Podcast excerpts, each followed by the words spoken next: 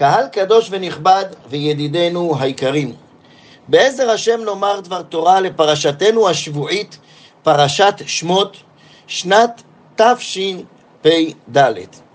הפרשה שלנו בתחילתה מסיימת את פרשת יוסף הצדיק, שנאמר בפרק א', פסוק ו', וימות יוסף וכל אחיו וכל הדור ההוא. ומיד אחר כך בפרק ב' פסוק א' כתוב, וילך איש מבית לוי, ויקח את בת לוי וכולי, ובפסוק ב', ותער האישה ותלת בן. כאן מופיע למעשה לידתו של משה רבנו, שמתחיל עידן חדש עם עם ישראל. ובין משה ליוסף קיים יחס דומה מאוד להפליא. שניהם היו משלים בבית פרעה, ושניהם היו אחראים על אחיהם בני ישראל בגלות. אלא מה? שיוסף הוא אשר התחיל את תהליך החיים הגלותיים בזה שהוא גרם לעם ישראל לרדת למצרים, בעוד שמשה רבנו הוא המביא אותם לידי סיומם בזה שהוציא אותם מארץ מצרים, מה שנקרא בעזרת השם בעוד שלושה שבועות בפרשת בשלח. מכאן נרצה בסייעתא דשמיא להתחיל את השיעור שלנו ולמצוא כמה דברים מעניינים ומרתקים מאוד בחיי משה רבנו, המקבילים באופן מדהים לחייו של יוסף הצדיק, ונחבר את שניהם לגלגולו של נוח, ונראה גם כמה הקבלות מדהימות בין שלושתם. השיעור הולך להיות מעניין ומרתק, ובואו נתחיל. אומרים רבותינו, מה שנעשה ליוסף אז, נעשה למשה עכשיו. והכל היה כדי לזכך את משה רבנו, להביא אותו למצב שיוכל להיות מקבל ונותן התורה.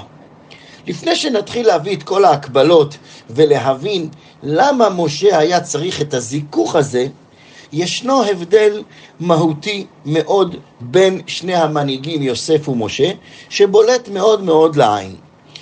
והוא, יוסף בניגוד למשה מוכן היה לקבל על עצמו את תפקיד ההנהגה.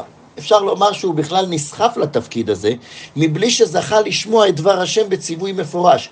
אך הוא היה מודע לכך שזה יד מכוונת מלמעלה, ואף הוא עושה זאת בהצלחה רבה. הוא אומר במפורש, בספר בראשית, פרק מ"ה, פסוק ח', ועתה, לא אתם שלחתם אותי הנה, כי האלוהים וישימני לאב לפרעה ולאדון ולכל ביתו, ומושל בכל ארץ מצרים.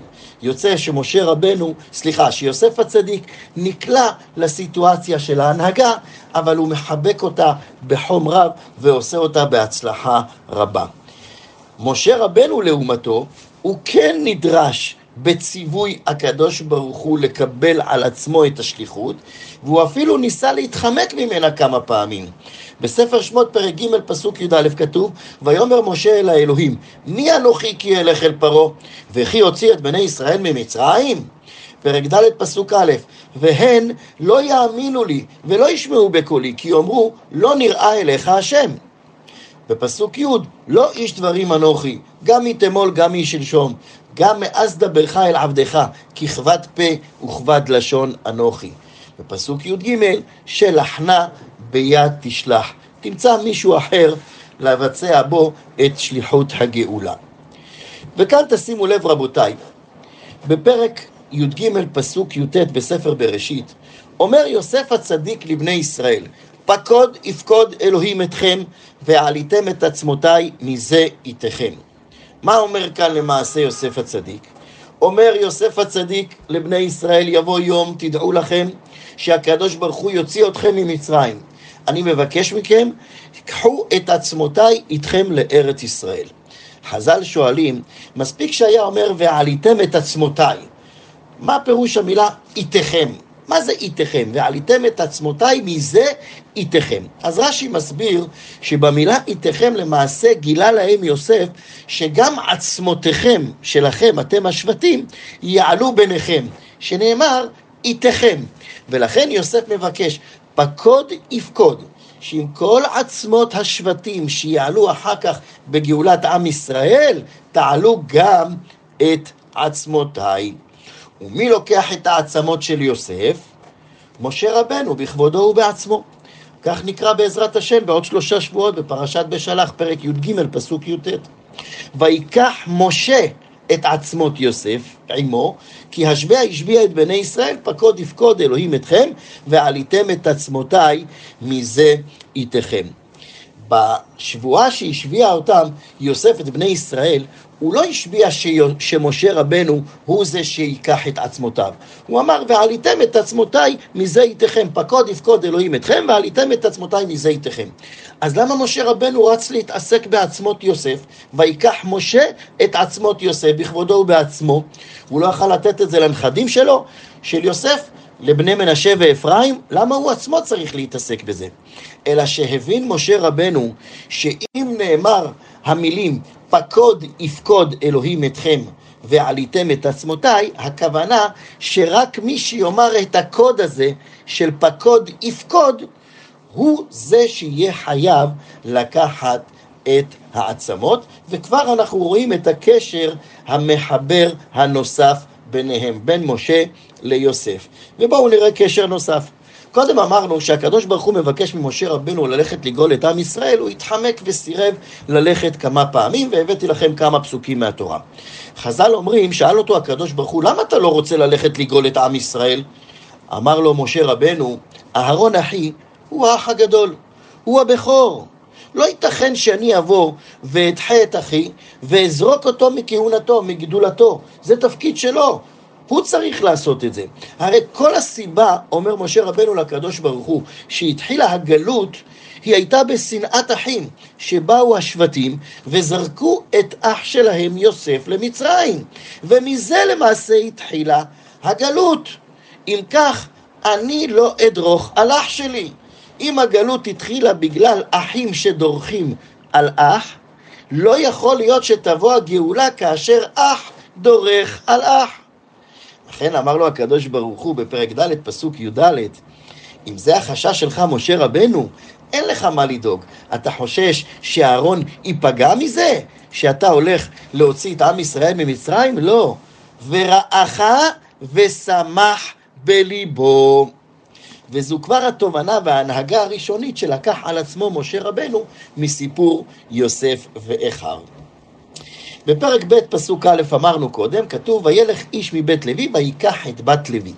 שימו לב, משה רבנו נולד בבית לוי, בשבט לוי. וזה קצת תמוה, כי לשבט לוי היה חלק כבד ונכבד מאוד במכירת יוסף. למה אני אומר חלק כבד מאוד במכירת יוסף? כי מי שזוכר את השיעור לפני שבועיים, הבאנו את המדרש, ששמעון ולוי הם אלה שאמרו, הנה בעל החלומות הלזה בא. והם אלה שדחפו אותו לבור. ואמרנו שלכן, לפני שבועיים בשיעור, לכן הוא אסר דווקא את שמעון, כי הוא יחד עם לוי זרקו אותו לבור. וכאן זה מאוד מעניין כעת. אם קודם אמרנו שהגואל של עם ישראל צריך להיות נקי מכל רבב של עוון, אז משה רבנו לא היה אמור להיוולד לשבט לוי, כי יש לו חלק כבד במכירת יוסף. לכאורה הוא היה צריך להיוולד משבט בנימין, מאחד כזה שלא היה שותף במכירה. אבל הקדוש ברוך הוא ייעד את משה רבנו להיות מקבל ונותן התורה דווקא משבט לוי, כי לשבט לוי יש תכונה של יורו משפטיך ליעקב ותורתך לישראל. שבט לוי נבחר להיות נותן התורה כפי שכתוב בספר דברים, פרק ל"ג, פסוק י'. ולכן משה רבנו, אם כך, חייב היה להיוולד דווקא בשבט לוי. אבל אמרנו שלשבט לוי יש בעיה. מצד שני, הוא שותף בכיר במכירת יוסף. ואיך יכול לבוא לגאול כאשר על הכתפיים שלו יש עדיין יש כתם, יש רבב ממכירת יוסף? לכן צריכים שמשה רבנו יבוא ויזכך את עצמו מהעניין הזה. עליו לעבור כמה תהליכים של זיכוך, שיהיה נקי ומושלם מאותו מעשה שעשה שבט לוי במכירת יוסף. ורק אז זה מה שיביא אותו להיות מקבל ונותן התורה. וכעת אני אביא לכם כמה הקבלות מדהימות בין יוסף הצדיק למשה רבנו. הראשונה זה מכירת בין הזקונים. כשם שלקחו את יוסף שהיה בן הזקונים של יעקב ומכרו אותו למצרים, לוקחים כאן את בן הזקונים של עמרם, שהוא משה, כי משה הוא נולד השלישי, האחרון, מרים, אהרון ומשה, ומוכרים אותו למצרים, למי? לבתיה, בת פרעה. ההקבלה השנייה זה ניתוק מהבית, כשם שיעקב אבינו לא גידל את יוסף, כך הוריו של משה, עמרם ויוכבד, לא גידלו אותו. ההקבלה השלישית זה מידה כנגד מידה במדיין. האחים מכרו את יוסף לישמעאלים, הישמעאלים מכרו אותו למדיינים. המדיינים הם אלה שנחשבים כאחראים למכירת יוסף. למה? כי הם אלה האחרונים שמכרו אותו למצרים שהתחילה בה הגלות. כך אומרים חז"ל. מנגד יורד משה רבנו עכשיו, לאן? לגלות במדיין. ולבסוף גם אנחנו נראה שבפרשת פנחס שולח משה רבנו את פנחס ללכת לנקום את נקמת השם איפה? במדיין. למה? כי למדיינים יש את החלק העיקרי במכירת יוסף, ואמרנו שמשה רבנו הוא בא צריך לתקן את התיקון הזה של מכירת יוסף, שלשבט לוי שלבו הוא שייך, יש חלק נכבד. ההקבלה הרביעית, עשר שנים בבור. מובא במדרש, כשהגיע משה רבנו למדר... למדיין, יתרו שם אותו בבור עשר שנים עד שאחר כך ציפורה גילתה אותו וראתה אותו וכולי כל הסיפור. והשאלה הנשאלת, למה דווקא עשר שנים משה רבנו ישב בבור? למה לא שנה? למה לא עשרים שנה? למה דווקא עשר שנים בדיוק? התשובה היא, כי אם הוא היה שותף למכירת יוסף, ובגללו יוסף ישב בכלא עשר שנים, אז כנגד זה הוא צריך לשבת, התיקון שלו גם עשר שנים, כתיקון לשבט לוי שממנו הוא בא. ואומרים חז"ל דבר מאוד מעניין רבותיי, שרבי שמעון בר יוחאי ישב במערה 12 שנים כי הוא היה התיקון לשבט שמעון. לאחיו של לוי שהיה שותף בכיר במכירה, שהוא השבט שהוריד את יוסף למצרים. וישב יוסף בכלא עשר שנים ועוד שנתיים, נכון? ולא זכר שר המשקים את יוסף, וישכחהו עוד שנתיים. לכן ישב רבי שמעון בר יוחאי במערה כנגד אותם 12 שנים, והוא בא לתקן את תיקונו של שבט שמעון. בואו נמשיך. ההקבלה השישית היא מלוכה לאחר ישיבה בבור. לאחר שיוסף יוצא מהכלא, הוא נסע למלך מצרים. גם משה רבנו יוצא מן הבור במדיין ונהיה למלך. יש עוד כמה דוגמאות להשוואות, להשוואת הדמיון המדהים ביניהם. מה שעבר על יוסף עכשיו עובר על משה רבנו. והכל, כפי שאמרנו, כדי לזכך את משה רבנו מחטא מכירת יוסף, כי הוא יצא משבט לוי והוא היה חלק בכיר במכירת יוסף, וכך הוא רק יוכל להיות מקבל ונותן התורה. עוד דוגמה שנזכרתי כעת להקבלה ביניהם זה נתינת שם חדש. פרעה הגוי נותן ליוסף הצדיק את השם צופנת פניח. אתם יודעים כמה שמות ניתנו למשה רבנו? גם במדרש וגם בגמרא כתוב שעשרה שמות שונים ניתנו למשה רבנו. המדרש בויקרא רבא וגם בילקוט שמעוני אומרים את כל שמותיו, ואפילו נותנים את הסיבות ומי קרא לו כל שם. קראו לו לוי בהתחלה, מרגע שהוא נולד עד שקראו לו את השם כל אחד לפי שמו, זה היה הכינוי הראשון שלו בשם לוי, כי הוא בא משבט לוי. המדרש אומר שאביו, עמרם, קרא לו אחר כך חבר, כי על ידו נתחברו ישראל לאביהם שבשמיים. אמו יוכבד קראה לו יקותיאל, קיוויתי לאל. כך כותב המהרשה במסכת מגילה בדף י"ג עמוד א'. סבו קהת קרא לו אביגדור, כיוון שמיום שנגעה התיבה בימי היאור, גדר פרעה את גזירתו ולא השליכו עוד תינוקות עבריים ליאור. אהרון אחיו קראו אבי זנוח, לפי שהשכיח בתפילתו את עוונות ישראל. הגמרא במסכת תענית בדף ט עמוד א' כותבת שמרים אחותו נתנה לו את השם ירד, על, על זה שהוריד תורה לעם ישראל. האומנת של משה רבנו כינתה אותו בשם אבי סוחי, שהוא אבי הנביאים, כי הנביאים מכונים בשם סוחים.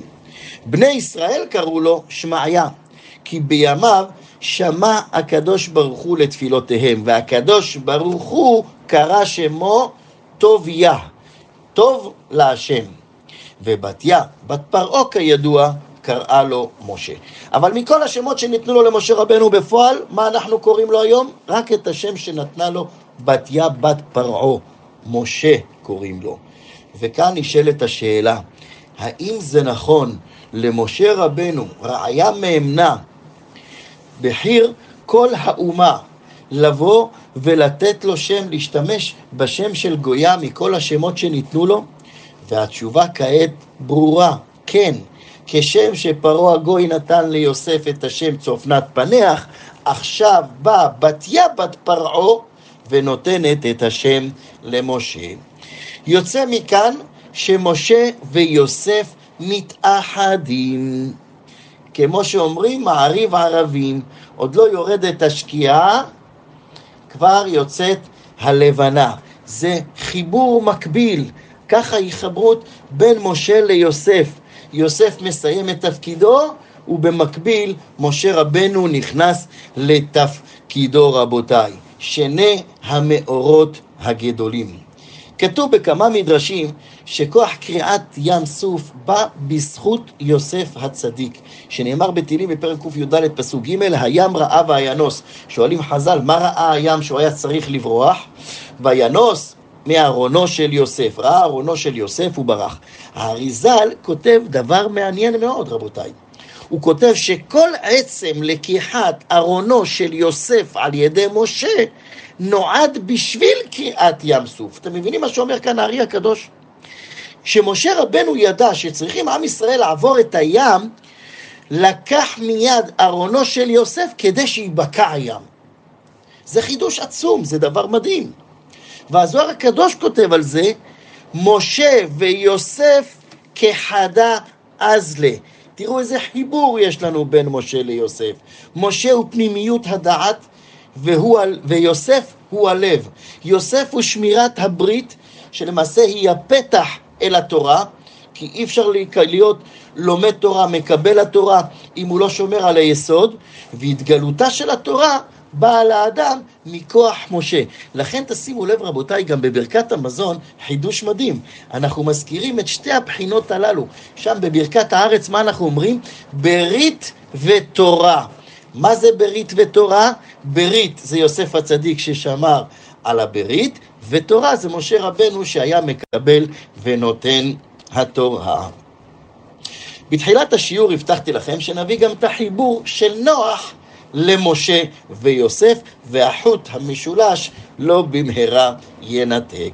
אז מובא בתיקוני הזוהר שמשה רבנו היה גלגולו של נוח.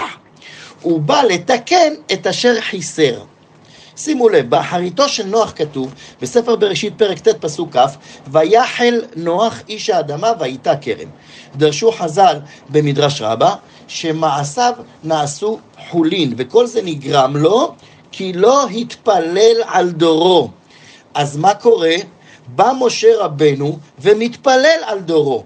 בגלל שנוח לא התפלל על דורו, כתוב שנעשה חולין כולו, ויחל נוח, אז בספר שמות פרק ל"ב פסוק י"א כתוב, ויחל משה את פני השם אלוהיו. לתקן את שבגלגולו הקודם כנוח, לא התפלל עליהם, קם משה רבנו ומתפלל על דורו שנאמר ויחל משה.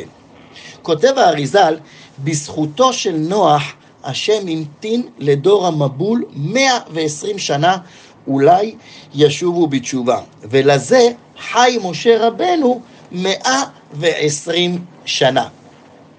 שימו לב לעוד דיוק מרתק שמביא האריזל. 120 שנה הקדוש ברוך הוא חיכה לדור שיחזור בתשובה, נכון? לא מדויק. כי היה עוד שבעה ימים. למה? חיכו לשבעת ימי אבלו של מתושלח. אז איך משה רבנו 120 שנה ופה יש 120 שנה ועוד שבעה ימים? אז גם כנגדם כותב האריזל, היו שבעה ימים נוספים למאה עשרים שנה של משה. ומה הם שבעת ימי אבלו של משה, כותב האריזל, לא נספרו בתוך 120 שנה שלו, והם כנגד אותם 120 שנה ועוד שבעה ימים של מתו שלח שהמתינו לדור המבול שיחזור בתשובה. אומרים גם חכמי הקבלה, תקשיבו דבר מאוד מעניין ומרתק בדבר הזה. ימי אבלו של משה ידוע שנסתיימו בי"ג באדר, נכון? אם הוא נפטר בז' באדר, ימי האבל שבעה ימים בי"ג באדר. אומרים חכמי הסוד רבותיי שכל שבעת ימי האבל לא נסתלקו כל חלקי נשמתו של משה רבנו.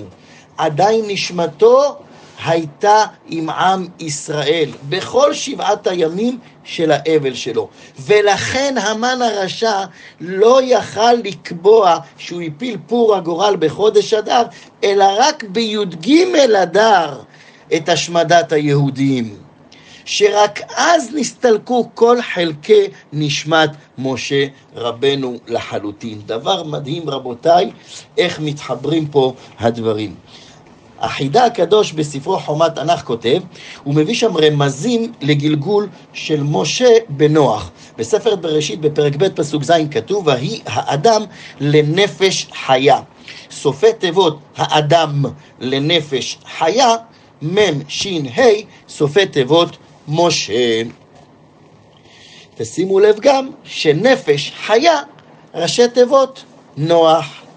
הרמה מפנו בספרו שער הגלגולים, בגלגולי נשמות, שמה וגם החידה, לא ספרו, בגלגולי נשמות כותב הרמה מפנו, וגם החידה בשם גורי הארי כותבים, שנוח התגלגל ביוסף הצדיק.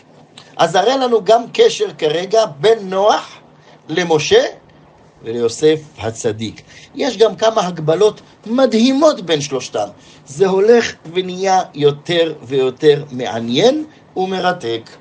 מובא במדרש רבה שנוח, יוסף ומשה הם פרנסו וזנו את כל דורם, שנאמר בהם והיה. כי אומרים חז"ל, כל מי שנאמר בו היה, היה זן ומפרנס.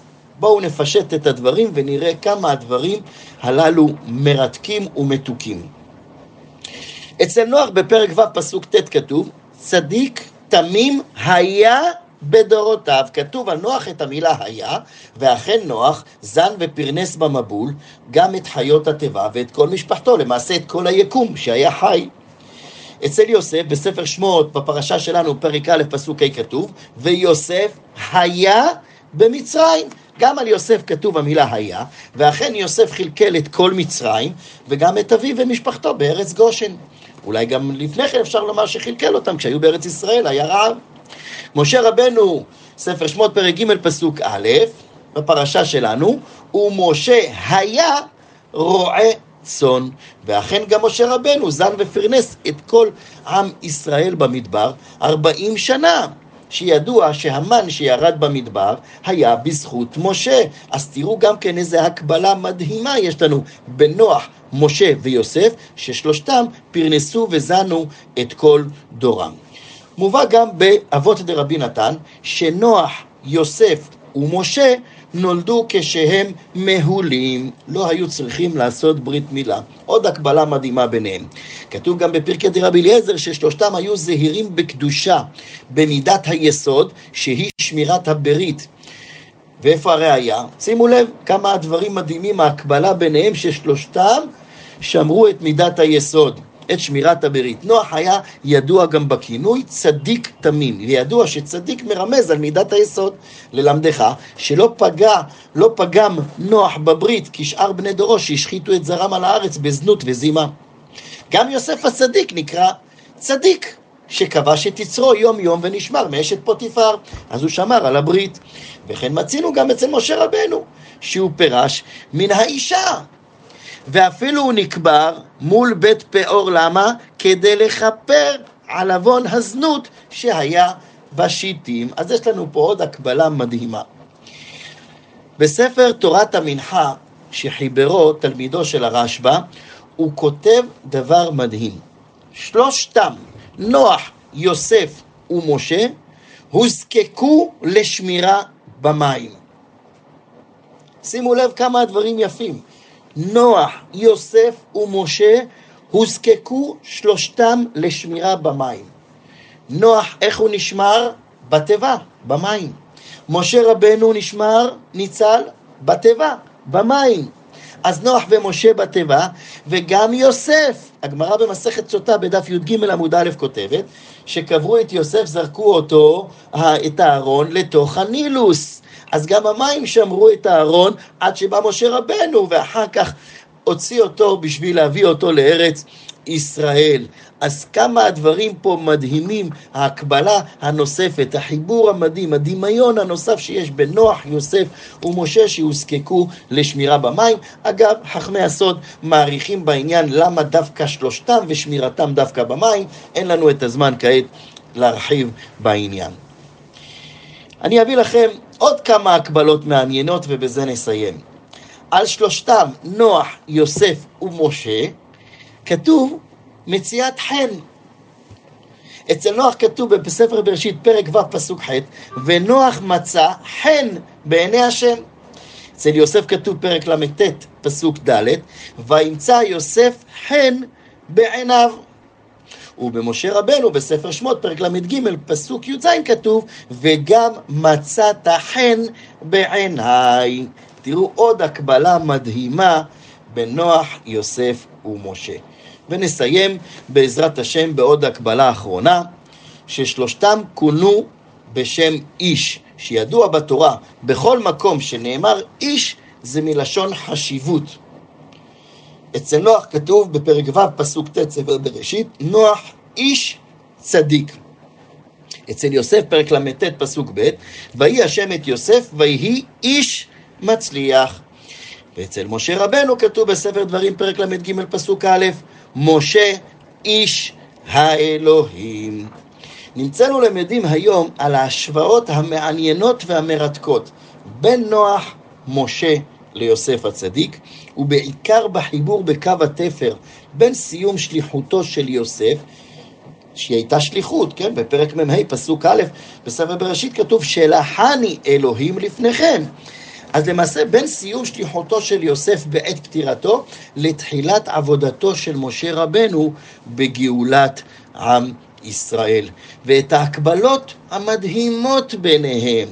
ולא בכדי גם משה ויוסף היו מתוך שלושת הצדיקים שנסתלקו מן העולם ביום שבת בשעת המנחה, שעליהם אנחנו אומרים צדקתך, כבר דיברנו על זה כמה פעמים, שזה שעת רעבה דרעבין. בארמית זה עת רצון, שהקדוש ברוך הוא, אנחנו באים ומתפללים לקדוש ברוך הוא תמיד, שיכוון את הזמן הזה תמיד לרצון. שיהיה לנו אנחנו קודם כל רצונות חזקים לעבוד את השם יתברך, למרות כל אחד ואחד מה שהוא עובר, עדיין אנחנו צריכים רצון לעבוד את השם יתברך מתוך אמונה וביטחון בהשם, ועל ידי זה הקדוש ברוך הוא יגיד די לצרותינו ותגיע גאולתנו. אנחנו צריכים להפוך את הצרה שלנו לרצה. מה הקשר? פשוט מאוד.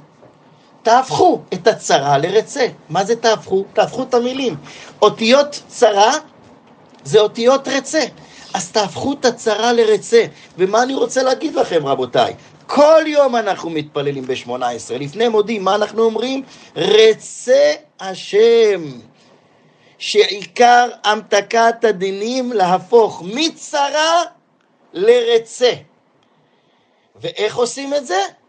אם תעלה את הרצון שלך, שאתה תעלה ברוחניות, אז לרצון העליון אחר כך יהיה חשק להביא לך את הישועה, וכך נזכה לגאולה השלמה, רבותיי. במיוחד, רבותיי, שאנחנו נכנסים כעת לימי השובבים.